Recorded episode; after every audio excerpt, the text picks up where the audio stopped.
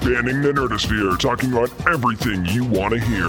From comics to cosplay, from the cinematic universe to fan films and everything in between. It's time to get down and nerdy. Here are your hosts, James Witham and Nick Battaglia.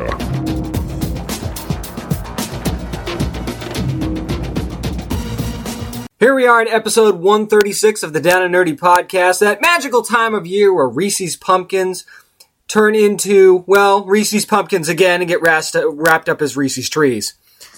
yeah, pretty much. Or candy corn goes right in the trash. You ever wonder, like, if you ever gone through a store and seen like a bag of candy corn, you're like, does it come like with a pack of insulin? Like, buy two packs of candy corn, get two packs of insulin for free? Actually, Wilford Brimley comes to your house if you buy candy corn. That's the tradition on Halloween. If you walk backwards and buy candy corn, Wilford Brimley will show up at your house. He just shames you. Pretty much. Now you know you're going to need me here soon. now, Nick, you have one arm. You know, if you keep on eating candy at the rate you're going to be eating it at, you're going to be losing another limb. if you lost a leg on that side, you just fall over all the time. He's like, like on, on Halloween, Wilford Brimley is like the ghost of Christmas Future, where he's just death. Like, he's just like... he points at like the sugar plum fairies and stuff like that. No, he just points at like your like what appendage you're going to be losing if you keep on eating you know, a thousand Reese's peanut butter cups in one sitting. Although I think the awakening would be slightly different in a Halloween version of a Christmas Carol.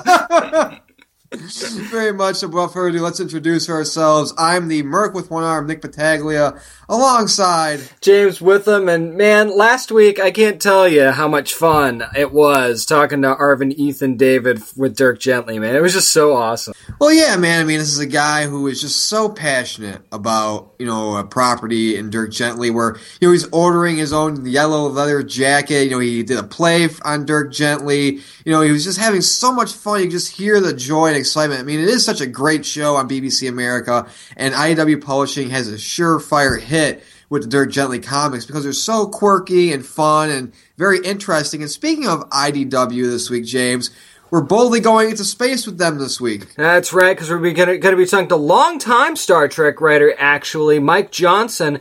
But we've got that brand new series, like you were talking about, Boldly Go, which is taking place after the event of Star Trek Beyond. It's a really neat series. Can't wait to dive into that and talk just Star Trek in general because we're celebrating the 50th anniversary. And it just, it's, I mean, 50 years of Star Trek. What else can you really say?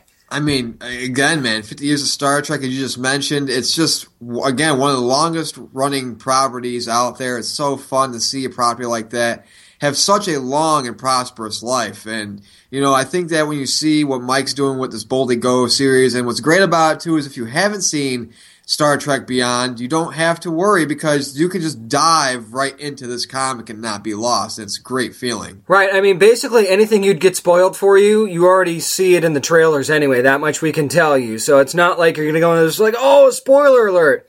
From the trailers, you kind of get the gist of why everything's happening the way it is and, and boldly go. So it's a great series and a lot of great art. And if you're a big Star Trek fan, you're going to want to hear about this. Yeah, man, it's gonna be a lot of fun. But coming up next, it's what we're reading. We have two new comics this week. What are they? Stay tuned and find out. More Down and Nerdy is coming up next. This is Arvind Ethan David, executive producer of Dirk Gently's Holistic Detective Agency, and you're listening to the Down and Nerdy podcast. Well, it's that time, nerds. We pull out our long boxes and we discuss what we're reading this week. And James, since I talked about Atari's art book last week first on the show, I'm going to give you the floor for this week. Oh, it's exciting coming off the heels of Halloween. Why not dive into the horror realm with the new imprint of Titan Comics called Hammer Comics? And it's The Mummy number one. And now the title, you know, every comic has like a subtitle now. Right. Well, the subtitle for this one is Palimpsest.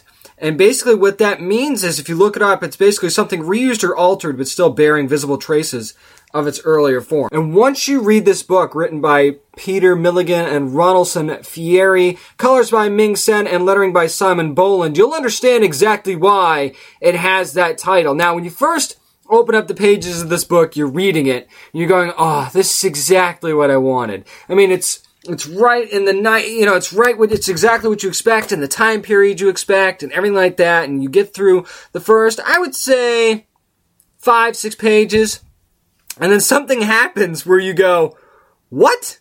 wait a minute, what, what just happened? But in a good way, not in the, you know, well, this book is screwed way, in a way where you go, I did not see that coming. It was really interesting. No, I haven't read this yet. Is it more stylized? I know we talked off here how, you know, it's easy to spoil this book, but just, you know, give a little bit of information here. Is it based kind of like on the Brendan Fraser mummy? Is it more No. action? No, it's Not at all. It's very much based on what you would expect from like an old Universal oh, Monsters type movie. Oh, it Oh, is- good. it So is it's- definitely true to form into that. Oh, oh, good. So it's not like an action adventure. It's more of a strict, straight up horror. There is a curveball in here. Like I said, and I can't really, spo- I don't want to spoil it because it's one of those moments that I felt when I was reading the book that was really important to just capture the reader, and it's one of those things that just grabs you because you're happy with the way it's going, but then when the curve comes, it's just such a sudden shock and surprise that you're like, wow, I can't believe this, uh, they decided to take it in that direction, but in a good way. And you get introduced to who ends up being this the main character who is a Russian woman. I can tell you that much. And circumstances surrounding why she's important in this book are part of the swerve that happens. And let's just say that she starts to think she's losing her mind and all of these other things, and she's saying things and seeing things that she hadn't before because of the swerve that happens. And it's just really, really interesting that the way that they set this up. And I, I got to say that there are a couple times, you want to talk about horror. One of the things that I think horror makes great horror, and this is just a personal preference, is when you focus less on the gore and more on the eerie and things that just generally make you feel uncomfortable. And there are a couple moments in this book, and it's a couple panels especially, where you felt that uneasiness and uncomfortability when you're reading. I'm like, see, this is exactly what I wanted when I saw that this book was coming out. Yeah, I'm glad to hear that. I'm glad to hear that this book is based on, of course, you know, the roots of horror, which again really weren't, especially back in like the old Universal days, which I've said in the show a lot. How I love those. are my favorite types of you know old horror monster movies are the old Universal black and white films. You know, you go back to the things that go bump at night and kind of the eerie factor and the weirdness Mm-hmm. of it all. You know, you don't focus on the drill going through the guy's skull or Right. you know guts exploding everywhere. No, it's it's that certain level of being grounded that really, you know, gives it. Even though you talk about mummies and vampires and like that, it gives it a sense of realism. It gives it a sense of this. You know, in the back of your mind, you're like, this could maybe happen, even though it couldn't. But you're still like, there's, you know, what I'm saying it, it kind of turns you a little bit in terms of that. Uh, how's the art in this? The art is fantastic. I mean, Ronilson Freire. I mean, wow. I, I've never. I, I will say that that's a name that I don't recognize from past comics that I've read. Where has this person been? All of our life, because there's a couple panels, especially like there's one where, and this isn't a spoiler because it doesn't really reveal anything, where a doorway sort of opens, and I mean, props to the colorist as well because working together. I mean, Ming Sen ah, it's just such a striking visual and sort of leads you to that big swerve that that I was talking about. So it's just it captures everything you would want in a in a horror book, and it brings you back to that old time that the monster movies that you loved. And for me, if the Mummy isn't my favorite Universal monster, he, the Mummy is a close second for sure. So I was just so happy when I got through this book and the, and the, and the ending leads you right into and you're like, oh, now I want issue two right now. And that's when we found out that this imprint was coming from Titan Comics. They said we're going to have a horror imprint and we're going to focus on doing things the way that they're supposed to be done. The writing is authentic. I mean, you've got the, um, you've got references like of, of, to Osiris and you see visuals of temples and stuff and the Eater of Souls is in this too as well there's just a lot of stuff that's very authentic about this book. I got to put this in my pull box immediately. Well, you know, for me, I'm heading over to the Valiant universe and really talk about the movie stuff they have planned real quick. You know, we all know that they had Bloodshot was supposed to be their first foray into, you know, big budget live action films. Well, they switched it up and said, you know what, we're going to make Harbinger our first live action film, you know, for the big screen. And I can see why, because right now, that my comic this week is Harbinger Renegade number one. And pretty much what this is, is now this comes out November 16th. And what this is, is fast forward six months now. All these files about the Harbinger stuff came out through the Renegades releasing them. And so now you have all these people know that these harbingers, these psiots exist, that everybody has the potential to be a psiot, you know, through a, a very, very uh, painful and really, you know, uh, horrifying surgery that could lead to mostly death. Uh, to unlock your, your ability to fly or be telekinetic or what's have you. And so, pretty much what the story deals with is now that people know, especially the younger generation knows that we can unlock these powers, they're trying to use a Agents of Shield reference to put everybody through Terrigenesis, except in the Harbinger format of Terrigenesis. See, this is a very interesting twist. So I'm just trying to make sure I'm understanding this right. So basically, unlike kind of just discovering that you have powers, you can actually choose to unlock powers that are within you, kind of Right. thing. That's Right. very interesting. You can you right, and it's one of those things where again the way that I'm, I haven't gotten to who's done this book yet because the way it's broken up is it's broken up in three parts. There's an introduction, which of course is written by the whole thing's written by Ray, uh, Rafer Roberts, and the whole art stuff is all separated throughout the book by different people. Uh, so it's set up in three different pieces. It's a 35 page book, but set up into a introduction, which pretty much highlights the events leading up into uh, Harbinger Renegade, into when you get into the real meat of the story. There's a prologue that kind of sets up a little bit of you know where were we you know a few months ago, and then you have the story which takes place now.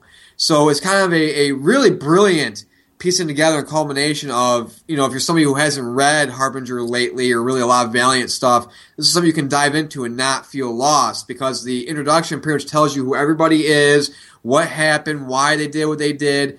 And, you know, you mentioned the whole thing about having powers. And again, it's one of those things that the introduction talks about is before these files were released by the Renegades, people didn't know about psiots really, or, or that they everybody had this power within them and they can unlock it if they chose. But again, by the only way you can doing that is by going through a very you know dangerous procedure. Mm-hmm. And we see in the book how dangerous it can be, especially with some of the people that they're that these these new bad guys, I'll say, are targeting to to unlock these new things. And I just gotta say this: the art style is done really well. Like when you read the introduction and you're reading about different things that are happening, like the art is done in a great way. Where like when you're like parts of the story is like okay, you know how like on taxi cabs they have the top part of the, on their roofs they have Yeah, the yeah. advertisements.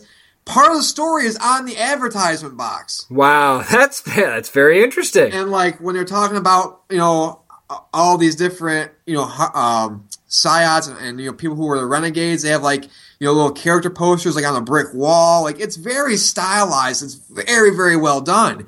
Uh, but again, the story. If there's something about this that really gets through is the tension aspect of it because you know now that people know that these things are happening, that these people you know exist, pretty anybody is who's anybody can be a psiot people are afraid. You have the NSA coming in here questioning somebody who's very much interest, who's going to be playing a role as pretty much the story progresses. Uh, you have, you know, again, very much tension filled.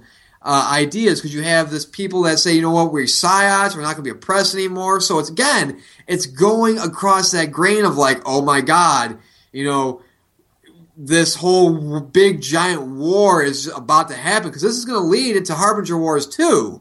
So you're seeing right off the bat the way this is being written that you're just like, wow, like this is very not fast paced, but the way that they set it up is brilliant. The art is really, really good. And I mean, the opening part of it, like, you know, the, the uh, prologue, if you will, just so action packed. And there's just points where you're just kind of like just the way it's written, just some of the dialogue. It's very witty and stuff like that. And there's some a little bit of humor put into here as well. Uh, but it's a fun book. It's really really interesting.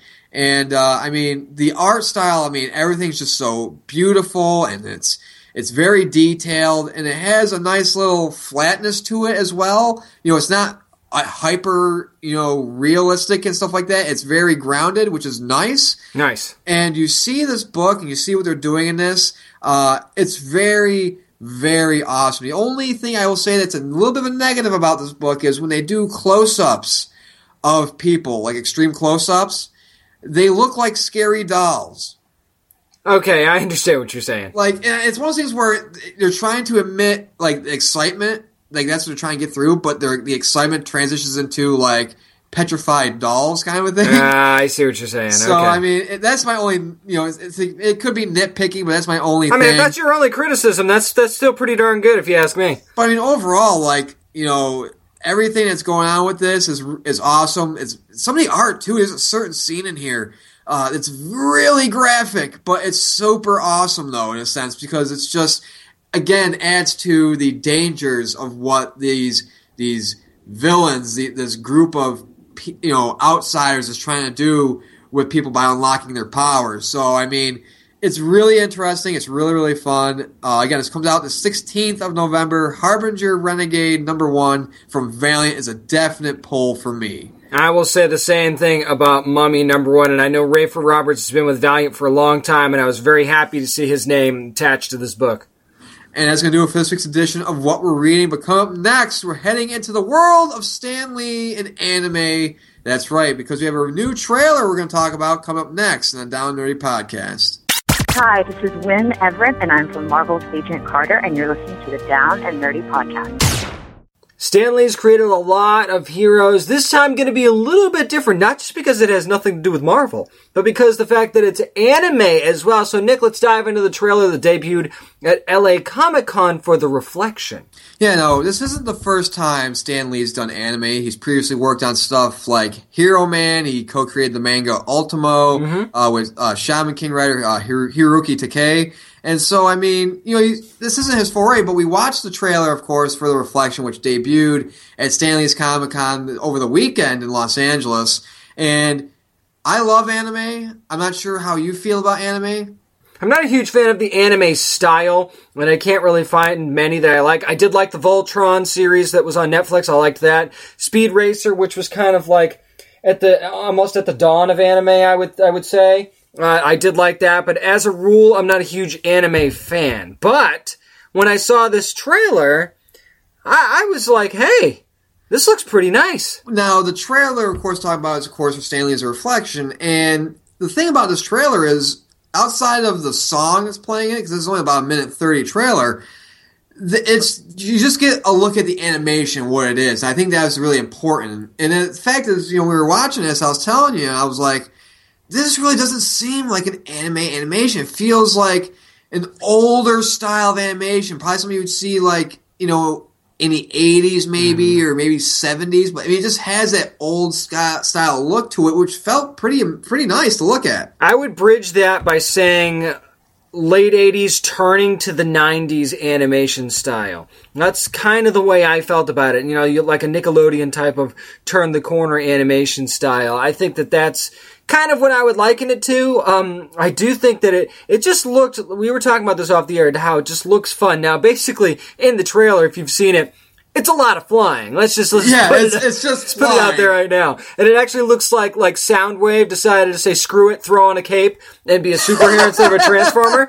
Which is and there's nothing wrong with that either. I mean, he Well, went like- well- he went digital. It's okay. or, or like Meta Knight just grew a bigger body and decided I'm gonna go flying around Right, exactly. the Templars decided to get with the times. Uh,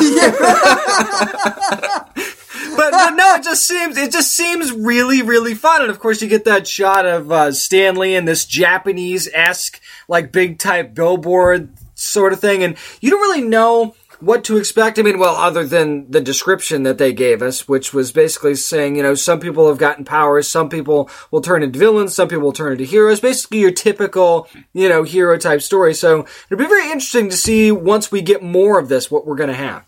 Yeah, man. So I mean, you know, and one thing I want to point out too is just again back to the art style of this. You know, when they show, you know, the reflection flying around and stuff like that, the ground it looked like very common something you see in a comic book panel. Like it mm-hmm. really did because the way that the the trees looked, everything kind of looks flat a little bit when you know you have the above shot of of them flying.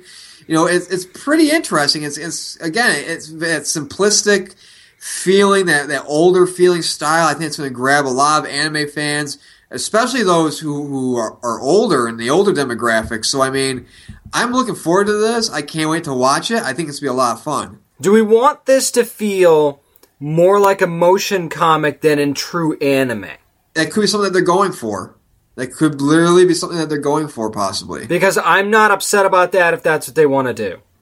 Uh, not at all, man. And again, you know, we didn't get to see really a, a full on, you know, as we mentioned earlier in the weeks, you know, a good 10 minute trailer, you know, Yeah, right. this, you know, with the, with the making of, you know, the reflection. But I think that, you know, when you watch this, it has a fun feeling to it. Uh, I, I'm thoroughly enjoyed by it. I can't wait to learn more about it. So with that, you know, we can't really give our ratings because again, this isn't something we haven't seen. We've only seen a minute 30, but let's just highlight something that we hope we see and something we hope we don't see in this. And if you want to go first, feel free. I hope we see characters that aren't just like the character that we saw in this trailer. I hope we see more variety. I hope like every hero. I, well, I guess this is what I'm looking for and what I hope I don't see. I hope we see other characters that aren't just like the character that we saw that has powers. I hope we see a little bit more variety. Not everybody's going to be like in a mask and a suit and stuff like that. I'm not saying like give me the everyman with powers. No, I'm just saying I want to see a little variety costume wise, and I hope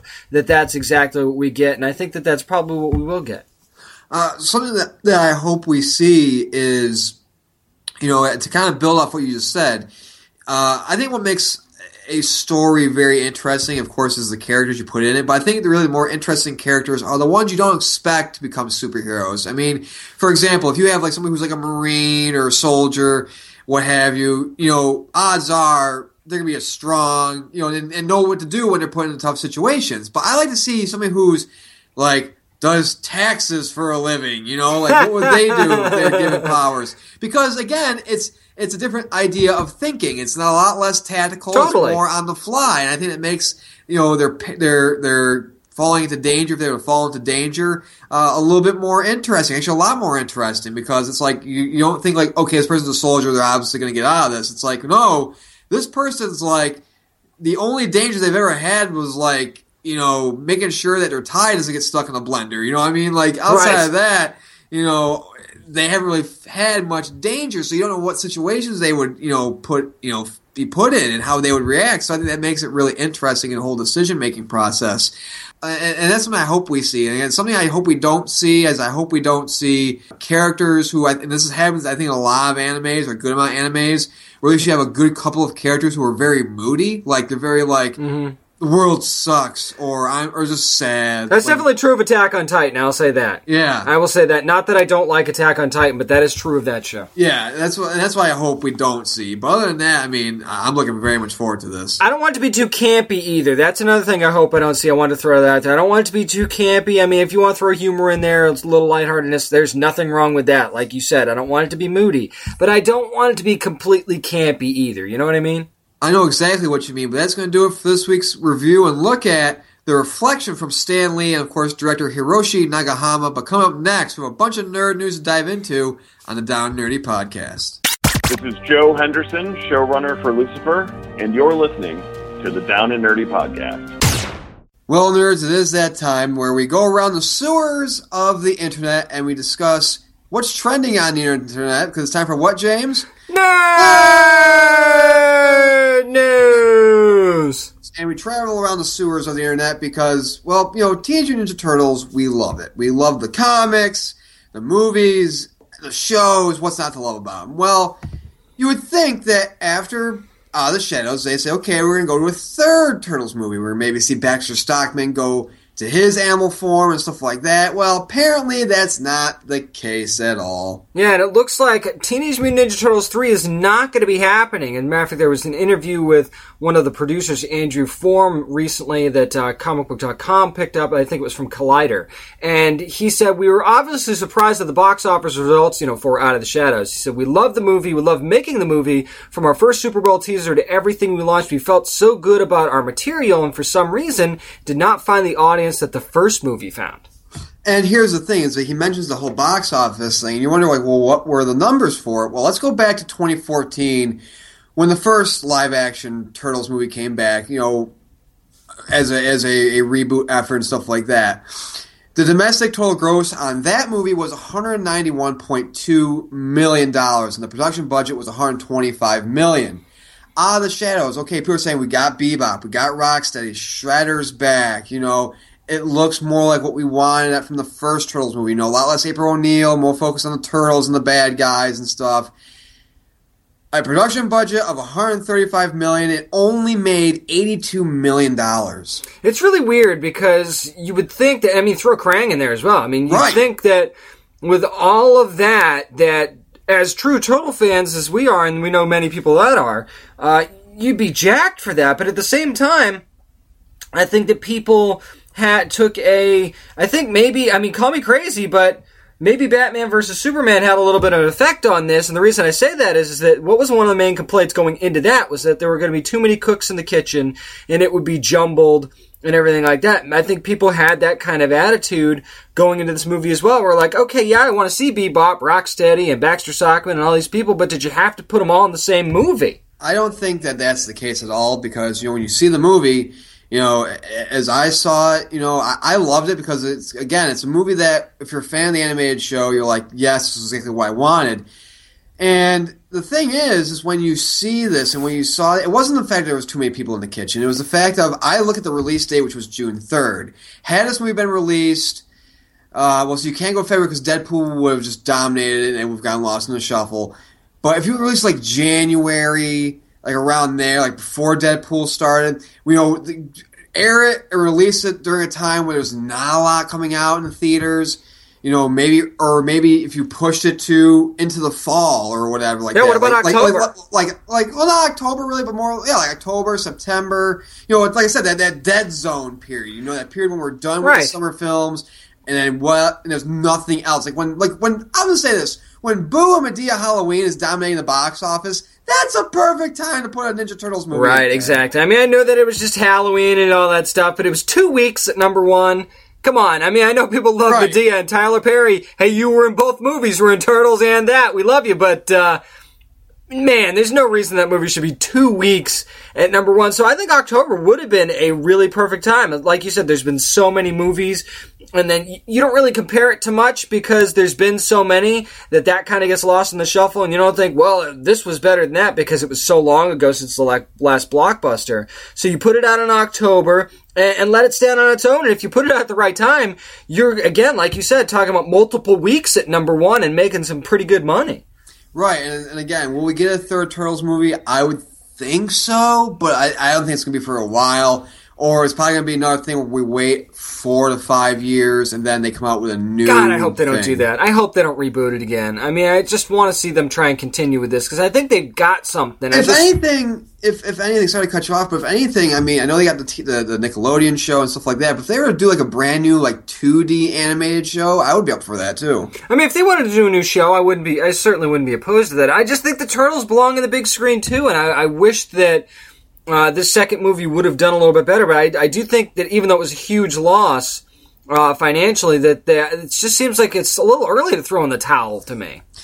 But again, I mean, it, it depends on how much it's going to cost. Depends on how much they want. If they say, okay, we're going to do a third Turtles movie, where could you go from there? Because you already introduced Krang, Shredder's in there, so it's, it's kind of a thing like, where could we take this next? Because when you're coming off the first one, you could say, okay, we can throw in Krang and the whole other world thing, and Bebop and Rocksteady. But again, you look at like, well, who else can they throw in afterwards? You know? I think that your point about Baxter Stockman stands. I mean, I think that that's that's kind of who you I think you'd focus on in the third movie. But I mean, I understand maybe that's a risk too. I don't know, but it just seems weird to to not do this. I guess for me.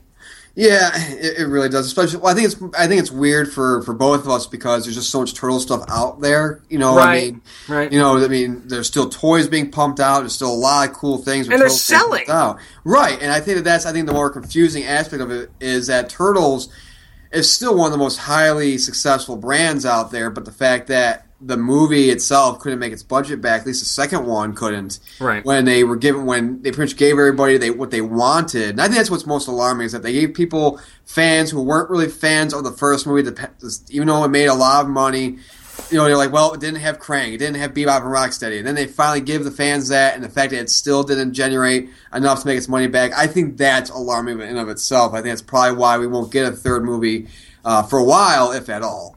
Yeah, and, and, and that's a shame because I do think that there are places that you can go, and I, I think that they've they created such a nice vibe with this current cast and everything that's going on. I mean, I know that there's been misses, like uh, there's people that didn't enjoy Stephen Amell as, as Casey Jones and certain things like that. I get that there are misses in the casting of this second movie, but I mean, I mean, there's even Karai with Brittany Ishibashi who we had on the show that they could focus on a little bit too. So I feel like there are ways that they could go, especially if they wanted to play it off the animated series. I just wish that they would give this one another chance and lower the budget a little bit. You don't have to have a huge budget villain in the movie to make it a successful movie. I don't think, at least not too much anyway. Well, again, I think that you know before we move on to our next story, I think the the thing is too is you know, you're doing big CG turtles. You know, you're not doing you know rubber suits or anything like that. So we don't know how much does it cost per turtle. You know, Master yeah. Splinter. You know, so it's different. You know, times are changing, so it's gonna be different. But something that's changing as well. Of course, we reported a little while back actually that you know Tim Miller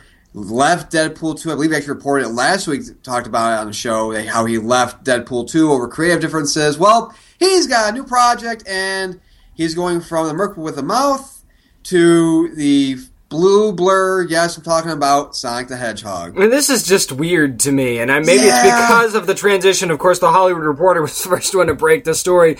You go from the raunchy f bomb driven Deadpool to the family friendly Sonic the Hedgehog. I I don't know, man. I don't know about this one. I, I don't know. Well, especially because you're reading about the plan and what he wants to make it, and it's like oh, we want to do a hybrid CG animated live action movie. Please, for the love of Christ, no. Like, no, just don't do it, man. Like, don't do that because it's like, you know, people. Because I mean, you saw how it happened. Like, like Alvin and the Chipmunks, I think is the only thing that can get away with it because it is one of those things where it's right, like, right. you know, animated creatures in a real world scenario. But I mean. For example, there was I want to go back uh, a while. I think to last year. They had two trailers, like two teasers that got released uh, one was for a Hong Kong Phooey movie that was supposed to star uh, Eddie Murphy. And it was a mm-hmm. live action, you know, CG mixture. And then there was a Marvin the Martian movie, which was a live action CG mixture. And they never got made. Nope. And whenever you look at stuff like that, like that's a CG, you know, animated live action mix, it doesn't really go over well. And like this is Sonic the Hedgehog, so it's gonna look. I think when you have like Robotnik and you have like the whole Eggman carrier and stuff like that, like it's gonna look freaking weird as hell. You know, it's if, yeah. if anything, like worst case scenario, this could look like another Pixels. I mean, why don't you go and ask Neil Patrick Harris how that Smurfs thing worked out? I mean, yeah. this is, this is just not a good idea. It seems like ever since Who Framed Roger Rabbit, people are looking for that way to bring a animated or animated CG world into the real world, and it just doesn't always work that way. I mean, even Brad Pitt's Cool World, which was which was not bad as far as as crossing the two over there, but uh, at least in the in that vacuum, those made sense. In this case, you're just doing it just to do it because I don't know, maybe it makes the budget easier, and obviously you don't want to see a felt suit version of Sonic on the screen. I mean, I mean, to- I totally get that, but why not? What is the problem with doing an animated movie? There are so many animation projects. Fox still does kind of an animation domination thing that's geared towards adults. And why isn't it possible for you to do an animated movie on the big screen? Because kids will gravitate to it. The adults that loved Sonic, like you and I, will gravitate to it because you want to see what it's going to be like, even if you think it's going to be horrible because video game adaptations and all that stuff. But I don't see what's so scary about just trying to do an animated movie. And here's the thing, too, is that this whole project in general, the Sonic the Hedgehog movie in general, is a very dangerous thing to be attached to because look at the games. The games aren't that popular anymore. It's, it's one of those things where you you would have like a good Sonic game recently, and then like Sega would try to. The main problem with Sega is that they try to, in a sense, they have something that would be good, like a good game. They have some good mechanics. Go back to the, what made Sonic so great, and then they try to rework and recreate the tire, you know, and it's and reinvent the wheel. Right. And and that's the problem is where they couldn't just say, okay, we have this great idea, let's mold it into the next phase and build on that. It's like okay, this game has this. Let's reinvent the wheel. What can we do? Let's make everything more different, and how can we build on that? That's that's I think the main issue when it comes to the games. Um, the more the more recent ones, at least, they're on the console. But I think that when you look at this this movie and just what they want to do with it, like it's just gonna be so weird, man. Yeah, like, and then what if you don't weird. cast? And then what if I'm sorry to cut you off, but what if you and then what if you don't cast Roger Craig Smith, who everybody knows is the voice of Sonic Right. from the games? What if you have a totally different Sonic in the movie? It's not going to make any sense. No, it's not. I mean, you know, I mean, it's just one of those things where you look at it, and I mean, as always, do we want this to succeed? Of course. We Yeah. want this to fail, but you have to look at like the recent history of Sonic and just see like, okay, where can we go from here, and then just okay, you know, Yeah. tread lightly, as Walter White said, you know, tread lightly. Not only that, but why wouldn't you just do like do an animated series at first?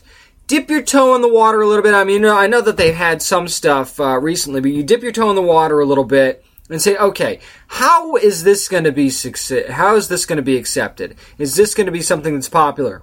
Is it going to get good ratings? Are people going to enjoy it? And then you start thinking, okay, maybe we could try a feature. But I agree with you, man. I'm scared to death about this, and I think that this is a feature that is probably at least 10 years too late. Yeah, man. But I mean, something that's not too late. Actually, something that we got on. If you watch a big fan of the Arrowverse, you watch Arrow and Flash, Legends of Tomorrow. uh, We got a little bit of a hit with hint of Talia al Ghul. Of course, we saw her as a child, but now, now we're going to see her as an adult. Oh, yes, we are, and I'm so excited about this. Lexa Doig is going to be playing Talia al Ghul. Of course, Variety broke that news just a couple days ago. I mean, if that name sounds familiar, she was in Continuum, she was in uh, SG-1 Stargate, and, and V, which, you know, had its, had its popularity in, in its own time. But man, I mean, she looks the part. She's got the combat, uh, the combat training from other stuff that she's done, and this is a character that I mean, people are going to say, "Oh, well, why don't we just make Arrow a Batman show?" People are going to bring that up again. You've already had Ra- Ra's, you've already had Nyssa. It just makes sense at this point to bring Tali in, and she's going to be in the tenth episode This is- this season. Guys, let me just say something about those people who complain about, oh, it's just gonna be like a bat, or you know, a Batman with a bow and arrow. It's like, well, they do share a universe, so why Right. is it such a big deal? Like, why is it a big deal? We get Deathstroke and Ra's and Talia and Nyssa. Like, why is it such a big damn deal? It's not. That's just the whole point. I mean, I don't know why you don't do this if you have the opportunity. Right. You know, you're Right. not going to bring her into Gotham. You might as well use her in some capacity. Yeah, yeah. So that, then they brought her into Gotham somehow. Even if they don't bring her into Gotham, somehow Jim Gordon finds a way to fuck up her life. Well, I think Gotham finds a way to bring as many people into Gotham as possible. and that's not necessarily a bad thing either. I'm not saying that that's a bad thing, but every time I, I say, oh, Gotham's not going to be bringing this person in, and then there they are, kind of thing. Right. But, I mean, I don't, I just don't see what's wrong with this, especially once you've already got Ra's in there. And I, I what, what is wrong with it though is if she's not like a major focus, uh, of this season somehow, or at least in a future season, I will be disappointed. But speaking of Arrow, spoiler alert if, if people haven't watched Arrow yet, can we just agree that Tommy Merlyn is Prometheus? I don't think we we can. It, it's it's got to be one of those things. There's a god. God damn it! There's gonna be a point where Tommy Merlyn's gonna come back. Like there's got to be a moment. Like Flashpoint has happened. There's got to be a moment where Tommy Merlyn comes back. If this isn't it, and, and, and there's a specific scene in this week's episode of Arrow which I won't describe, but when you see it, I, I already kind of suspected that he was going to be Prometheus anyway, Tommy Merlyn. But when I saw that this scene, I'm like, I, I'm sold, man. And if they don't do it, I don't know who the hell it is at this point. I'm I'm just convinced now. But going back to Talia, I think that here's something that I think is a really interesting reason to, to why I think they're going to bring her in. And I think it's why it's it's an important time to bring her in because remember Nyssa disbanded the League of Sha- League of Assassins. Right. And so, I mean, you know, it's it's gonna be really interesting. Well, and the other interesting part, going back to the whole Prometheus thing, is that is she friend or foe? Does she Right. show up based on Oliver getting his ass kicked by Prometheus or having a really hard time with this, and then, you know, kind of word gets around sort of thing, and she shows up like, hey, you need to take care of this person because this person is very dangerous. Or maybe Or- she's in league with him. I don't know. or or again, she could come in and see like that what Nyssa has done, and she could be like a sister versus sister scenario. I mean, we Yes. I know Katrina Laws is doing Training Day right now, but I mean, I would love to see her come back as Nyssa for at least a few episodes, you know, and have kind of like sister versus sister kind of a thing, and like you know Talia is because remember Talia for the most part has always been really the the daughter of Ra's who's like you know trying to get Batman to join and and, Mm-hmm. and you know we can rule the world together and stuff like that. So she's been more Ra's really than Nyssa has, and so. Could that be very interesting to see that though? You know, Not only that, how does she feel about Sarah? You get the Right. Legends of Tomorrow kind of tie in there, and you're right. She's always been looking for that hostile takeover kind of thing. So it'll just be very interesting to see what role she plays, and if there's a swerve that involves her in there as well, because of that very mindset that will either happen in Arrow or one of the other shows. But for right now, we know that she, we know she's going to be appearing in Arrow. I wouldn't be surprised, especially if people really love her portrayal if we see her get one of those across the Arrowverse kind of deals because we just found out that the, the the the DC TV shows made like two billion dollars a year for uh, for Warner Brothers and that's a big chunk of change, man. So they're not going anywhere anytime soon, and I think they're going to try and throw as much story as possible as they can into all these shows. And our final story, we're staying within the DC universe, but we're going more towards comics, and we're also going more towards the American military. Now, DC's All Access is Jason Inman. He's actually sending 20,000 comic books to U.S. troops overseas and their, fa- and their families and communities at home. But he's also like, he's, he wants to get this movement started, and he wants to, I think it's a great thing that he wants to do. Absolutely. I mean, this is up from the 10,000 that they did last year for the Comics for Soldiers program. And I'm just thinking about, you know, you see all the time, and uh, uh, Nick and I live in a very military centric area where, you know, people are separated for their, from their families. Uh, for a long time, and sometimes the only uh, means that they have with each other to communicate is either you know the written word or emails or even like a Skype or a satellite communication. where you actually get to see and talk to your family. Just imagine the mom or the dad that's there on the ship or deployed overseas being able to read a comic with their child in real time together Right. where you know the parent has the comic on one end the child has the comic on the other and you get to read it together in that venue i think that that's just a great way to bring families together. I mean, reading in general, but any way you can spend time with kids. And, you know, kids just like us as adults. You know, you grow up with these superheroes, so kids will gravitate towards certain characters that maybe the parents loved too. So that's, it's that shared bond that you can have even thousands of miles away. Right, and of course, you know, he teamed up with Operation Gratitude to launch the Jawan comic drive for soldiers. And, you know, Inman himself is also a former Army veteran He spent time in Iraq. So, I mean, you know, this is a guy who's been a part of the military, wants to give back to the military. And again, as you mentioned, it's if you're somebody who is out to sea or, or you're deployed overseas somewhere, again, you want people that be able to pick up that Aquaman or that Grayson or the Catwoman mm-hmm. comic and be like, you know, have a conversation with your kids or even your loved ones, your wife, your girlfriend, you know, and stuff like that. So, I mean, what they're doing, I think, is is phenomenal. I think it's a great way to bring families together, and I mean, they are looking for donations. What I want to do is, I know we don't do a lot, but, I, but this is important. We Yeah. do live in a, a military town. We live in Virginia Beach. Here's how you can donate. You can fill out the donation form as it's tinyurl.com slash Jawin Comic Drive. It's J-A-W-I-I-N Comic Drive. And pretty much you fill out the form, box and ship comics, and a donation form to Operation Gratitude. It's 21 100 Lassen Street, L A S S E N. It's in Chatsworth, California. Zip code 91311. Uh, and again, it's important you put a donation form in every box, if they're, especially if they're part of the same donations, because you know it, it's just important to, to get that in there. Uh, you can send a picture of comics, a number of books you're donating as well to jawincommicdrive at gmail.com. And again, just just I mean, I'm looking at my shelf. I'm thinking of giving some away too because I'm I you know I, I've uh, because of certain circumstances I've gone digital. So I'm trying to think like if there's any books I might not read that I think that you know military families would enjoy, and, you know, bonding over. You know, what could I give? And so I mean, again, if you can give a comic or a whole you know long box full, it, it goes a long way. Totally. We'll be putting this up on our website as well, down and nerdypodcast.com. We'll make it a little bit easy for you. Put it in the this week section, uh, which of course covers the the entire show, where you can find out uh, where you can get this link and actually go fill out the form and everything like that. We'll put the information up there to make it a little bit easier for you. If you weren't able to like write it down just then or anything, we'll make sure we'll put it up at down and nerdypodcast.com because, like you said, we don't do this very often But this is an initiative that's important, especially in, and for soldiers and not just with connecting their families, but these people need a release. I mean, the, the amount of time that they put in and the stress that they're under and the just, I mean, you just never know when bad things could happen or when, you know, you're going to get that call and you got to go on missions and stuff like that. And even in the, in the times where you're just occupying, I mean, it's it's very stressful to be away from your family and away from your familiar surroundings for that long. You need a release, and comics can absolutely provide that release for people. Even if they're not huge fans of comics, just being able to give somebody some sort of sense of anything but the, what's going on around them, I think, is really important for the military. And that's going to do it for this week's edition of Nerd News. We come up next. We're boldly going with Star Trek because we're going to be talking to the writer of Star Trek Boldly Go from IDW Publishing. Of course, his name is Mike Johnson. He's going to be joining us next on a Down Nerdy podcast.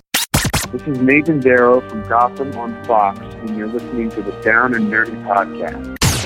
This year we're celebrating 50 big years of Star Trek, and one of the books that caught Nick and I's eye this year was Star Trek Boldly Go from IDW Publishing. We've got the writer himself and longtime Star Trek writer, actually, Mike Johnson. Mike, how you doing? I'm good. Thanks, guys. Thanks for having me on. Speaking of which, Mike, it's actually been a big year with the franchise celebrating its 50th anniversary. What's been the most memorable thing about being a part of that?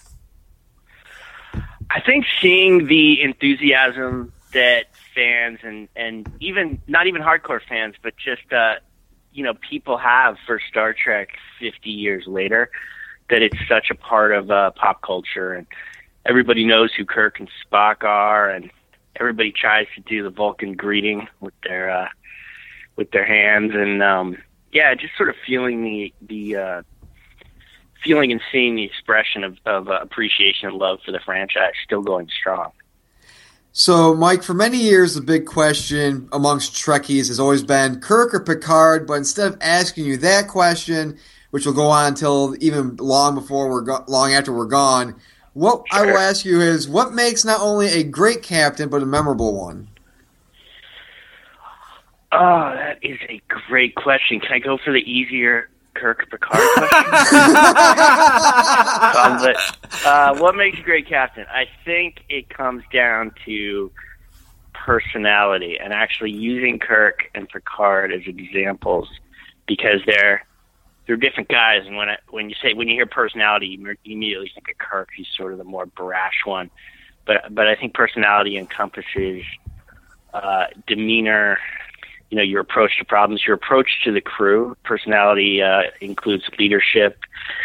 And looking at Kirk and Picard as two examples of the best, you see that the things that they share are, first of all, I think a love of the job which I think is is key. They, you know, it's not an easy job to go out for five years and be uh, out of contact and and uh, explore strange new worlds, as they say. So I think both of them want to do it. Both of them have that explorer uh, gene in them that uh, they can't repress.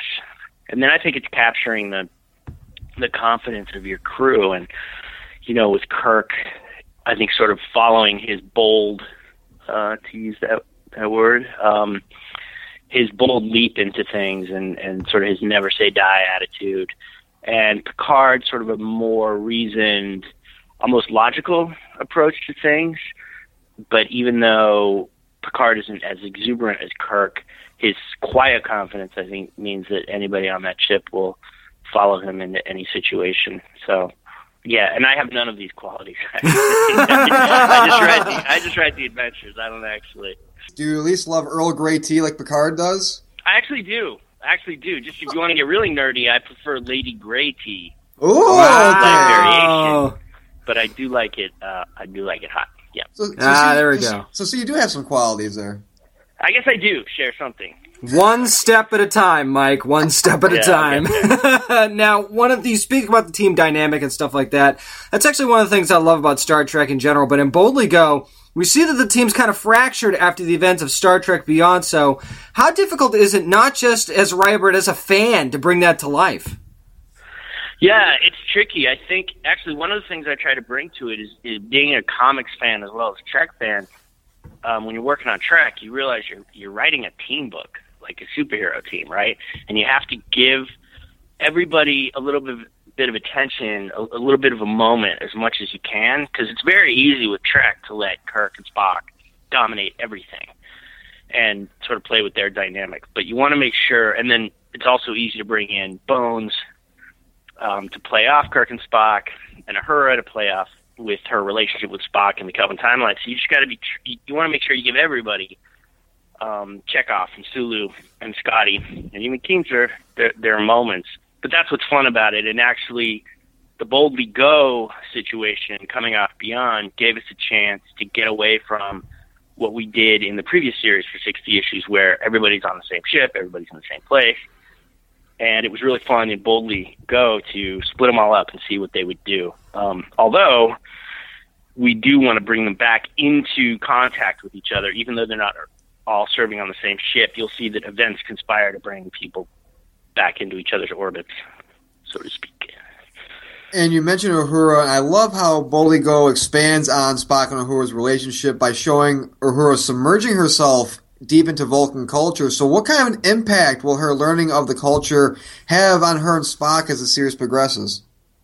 That is a fantastic question. It's it's actually something that uh, we're working on issues six and and beyond at this point, and uh, that's something we're going to explore because she, you know, I think even almost more than anybody on the crew is the one that's really hungry and eager to explore other cultures, primarily through their language. That's her expertise and her background.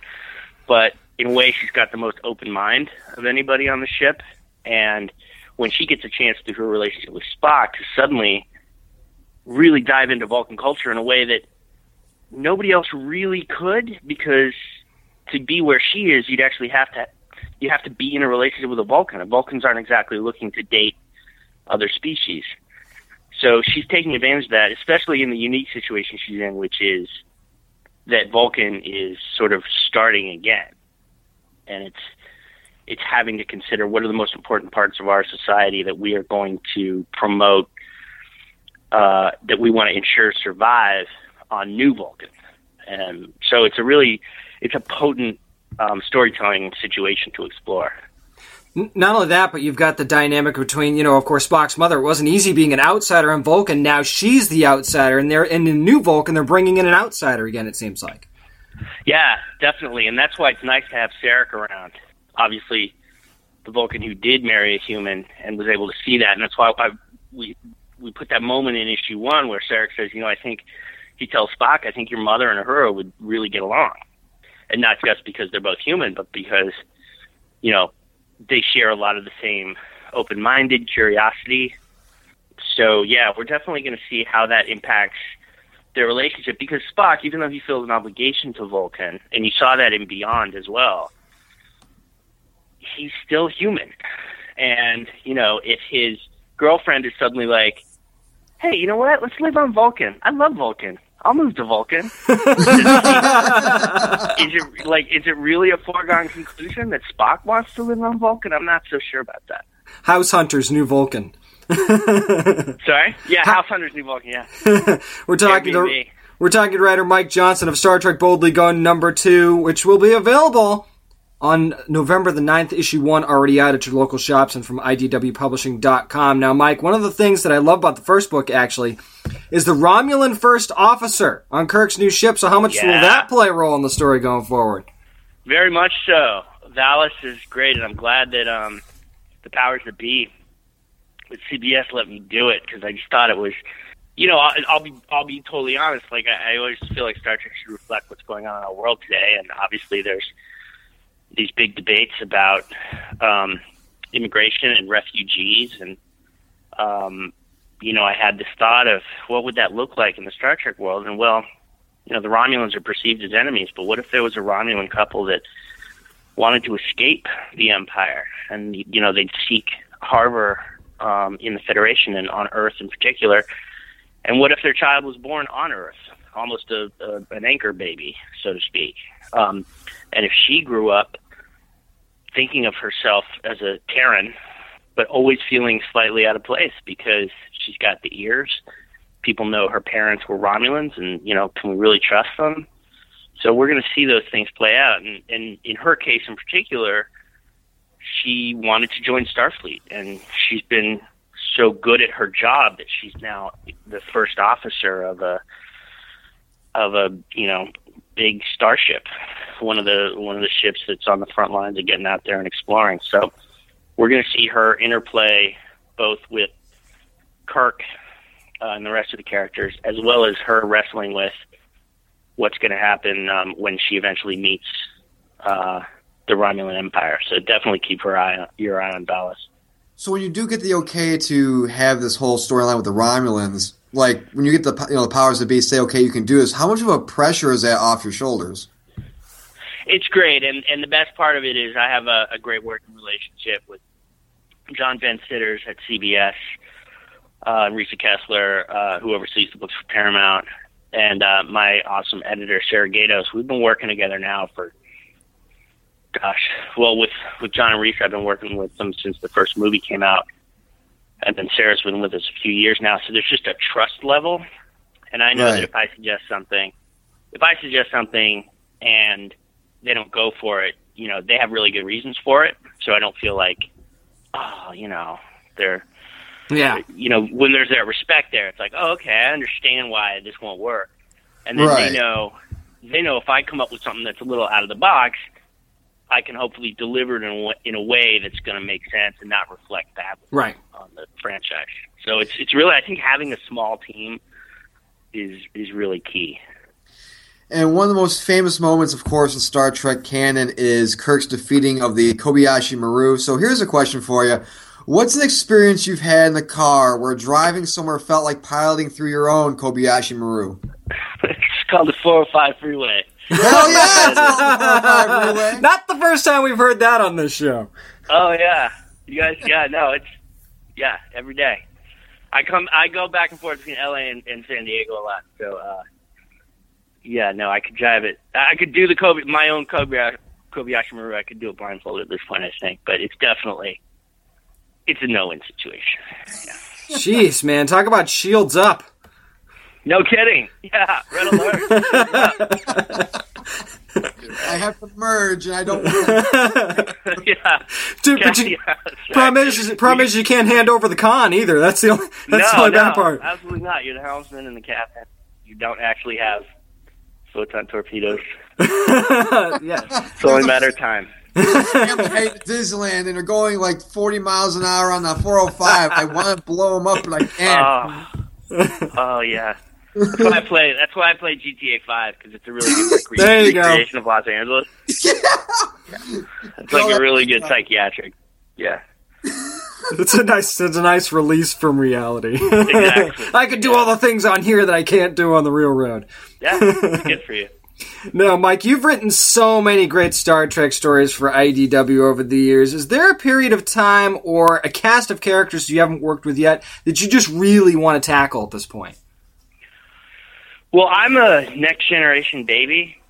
Like I remember watching that, tuning in when it first premiered, being real excited about it, and I love those characters. I've gotten to do a little bit of Picard, um, but uh, I love those characters. I, yeah, if I was going to do another um, another cast, it would be them. But I think one of the benefits of having written the Kelvin crew at this point for a long time is that um, there's still more to do. Like there's when you're when you're with these characters for that for that long, you start to explore different facets of their personality, and in a way that you can't really do in movies. Um, and since there's not a Kirk Spock TV show on right now, I just try to have fun and and make readers hopefully readers have fun reading adventures that are a little more uh, in depth character wise than you can do in a movie. And that's something I hope to do in Boldly Go is make it more of almost a soap opera kind of feel where events lead into other events, lead into other events, and not so much purely episodic sort of one shot. So, uh, yeah, it's a blessing. And, um, yeah, I, I, I feel like I had the best job in the world. And you know, something that really stuck out to both me and James uh, is the amazing capturing of cadence and tone when it comes to dialogue of certain characters, especially Chekov. So, how does it feel working on a series that not only showcases the importance of proper writing but also lettering as well? Yeah, lettering's a huge part, and I th- I think you know, one of the things I try to do, I, I was really lucky to work for the guys that wrote the original scripts, so I was able to see on page on the page how it how it read. So it's one thing to kind of hear, you know, to watch the movies a ton, which I've done, and and that's a great way to get the cadence and stuff. But to actually see how it's written is really important. So I've got the scripts for the first two movies um, that over the years that I've used as, as touch points, and and then um, I think the good thing is this cast is so great, and they each bring their own unique spin to it. That just kind of capturing it, it, they almost make it easy because they're very distinct in their performances. Um, and then with lettering, the thing with Chekov is you have to avoid uh, like every making him sound almost like he's French, like Captain Z Klingons are approaching Yeah. the starboard bow. You know? so I sort of have flexible rules. I sort of play it by ear. You know, he always says Captain, Captain. That's he has to do that, and then usually uh, any V sound is a W. So like very is wary, like Victor is Victor kind of thing. Um, and I'll actually like if I'm writing in Star Wars or something. Sometimes I say stuff out loud. I just have to be careful. Like I'll I'll say a line of dialogue out loud as I write it and uh, get weird looks. So um, yeah, you just have to be careful about it. Just another Starbucks adventure. Yeah, exactly. Yeah, it's full of freaks. We're Well, all freaks there. 50 years later, Star Trek still going strong, and proof of that is Star Trek Boldly Go, issue number one available right now. Number two comes out on November the 9th. You can find them at your local shops or digitally. Make sure you go to idwpublishing.com to get all the info you need. If you haven't seen Star Trek Beyond yet, it's okay. You can read this comic without seeing the movie. Just wanted to let you know that. It's writer Mike Johnson. Thank you so much for helping us celebrate 50 years of Star Trek. Thanks, guys. This was great. Yeah, James, I think that, you know, in anybody's life, the real Kobayashi Maru is that 405 freeway in Los Angeles. And hey, if you haven't driven on it, stay the fuck off it. Yeah, I haven't, and I am going to try and avoid it like the plague when I take my first trip to LA. That's that's what I'm saying. Yeah, except that, you know, unlike the, the real Kobayashi Maru in the Star Trek, you know, canon, you can't cheat the 405. There's no way you can. I'm gonna be like Joseph Gordon-Levitt in Premium Rush and just bike it hardcore.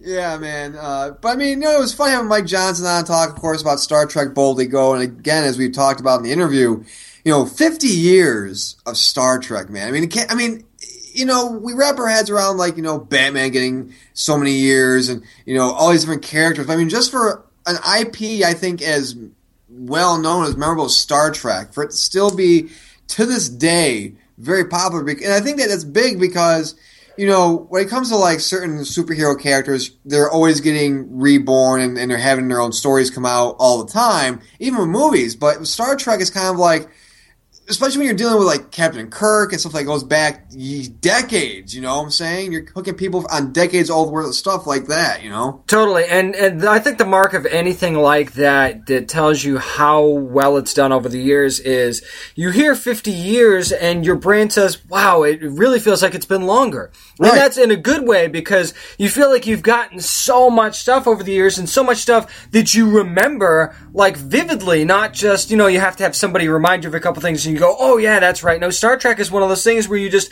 remember so many things vividly, like the Kobayashi Maru and stuff like that that you mentioned. So I, I think that that's the mark of any good franchise is that it's memorable. And 50 years, they've given us so much. I can only imagine what we're going to get in the next 50 or 25 or whatever. Right. You know? remember, remember, as we talked about last week, you know, we're going to be getting Star Trek Discovery coming to CBS All Access as At well. some point. At some point. but I mean, I think a reason why Star Trek has been around for 50 years, and you're seeing people, you know, especially kids, you know, dress up as Spock and, you know, Kirk and Uhura and Sulu as well, is because the show in of itself broke so many barriers in terms of social barriers. I mean, the casting of George Takei as Sulu, you know, having a, a really awesome and, and front and center Asian American character on television, Uhura, you know, playing by Nichelle Nichols. I believe you also had the first uh, interracial kiss on Yep. television. Yep. between- I was just going to say that. Yep. with, with, with Uhura and uh, Captain Kirk. And so, I mean, you know, you look at all these social barriers, and that's why I think Star Trek has also maintained its dominance over these past 50 years because it's just all the ground it has broken, not just for uh, people who are different minorities, but just for television in general. And and just like Mike was saying, Star Trek has a way of tackling social issues without even letting you feel like it's tackling social Right. issues, and it's so subliminal. And and I think that that is such a good thing that they're doing. They're tackling these issues without you know just shoving it right in your face, which sometimes can be off-putting, but they're still doing it. And in a way that's gonna be noticed and gonna be remembered, you know? Well, not just that, but you know, really quickly before we wrap up, it took risk during a time, you know, the '60s, where you know people were still kind of wondering, can we take certain risks like that? You know, I mean, today it is, it's nothing. Today, you know, it was 2016, but I mean, back then it's like a lot of you know pressure was on if we do Oh, this, totally. take it this way from the writers to the networks itself. But I mean. Again, it just shows just its its true dominance and why it's so important, plays an important role in a lot of people's lives. It's a lot easier to be different now than it was di- easier to be different in 1960s. I can tell Right. you that right now. I think we can agree on that. So Right. absolutely, for that show to do the stuff that it did, I mean, bravo! In the shows and the movies. And that's going to do it for this week's edition of the Down Nerdy Podcast. And thanks to Mike Johnson for coming on, talking about Star Trek Boldly Go.